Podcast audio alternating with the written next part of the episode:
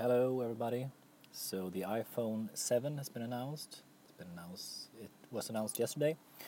Uh, I didn't uh, watch the event. I'm reading up on it and listening up right now. And uh, today I'm not going to bitch and moan about the removal of the headphone jack. That'll that'll be for a different day. And God, is there things to bitch and moan about uh, regarding that? I do not like it. But uh, what I was gonna make a quick note of is the fact that I really like the idea of a force touch home button. Um, meaning that the home button is no longer really a button, nothing that moves. It's just uh, this taptic feedback, haptic feedback, whatever, that makes you think you're pressing a button.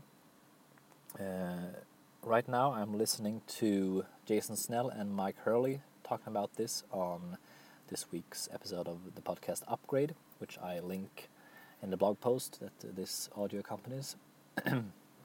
and according to Jason, who's uh, tried, who have tried the phone out, it is not convincing in the same way that a Force Touch trackpad is, which is a shame because the trackpads are amazing in my in my experience.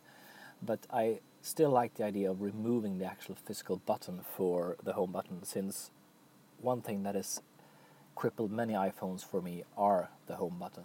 They wear down so quickly, and on my current phone, it feels super squishy. It's been semi broken for, I don't know, six months maybe, and I don't like it at all. It still works, but it makes my phone feel cheap.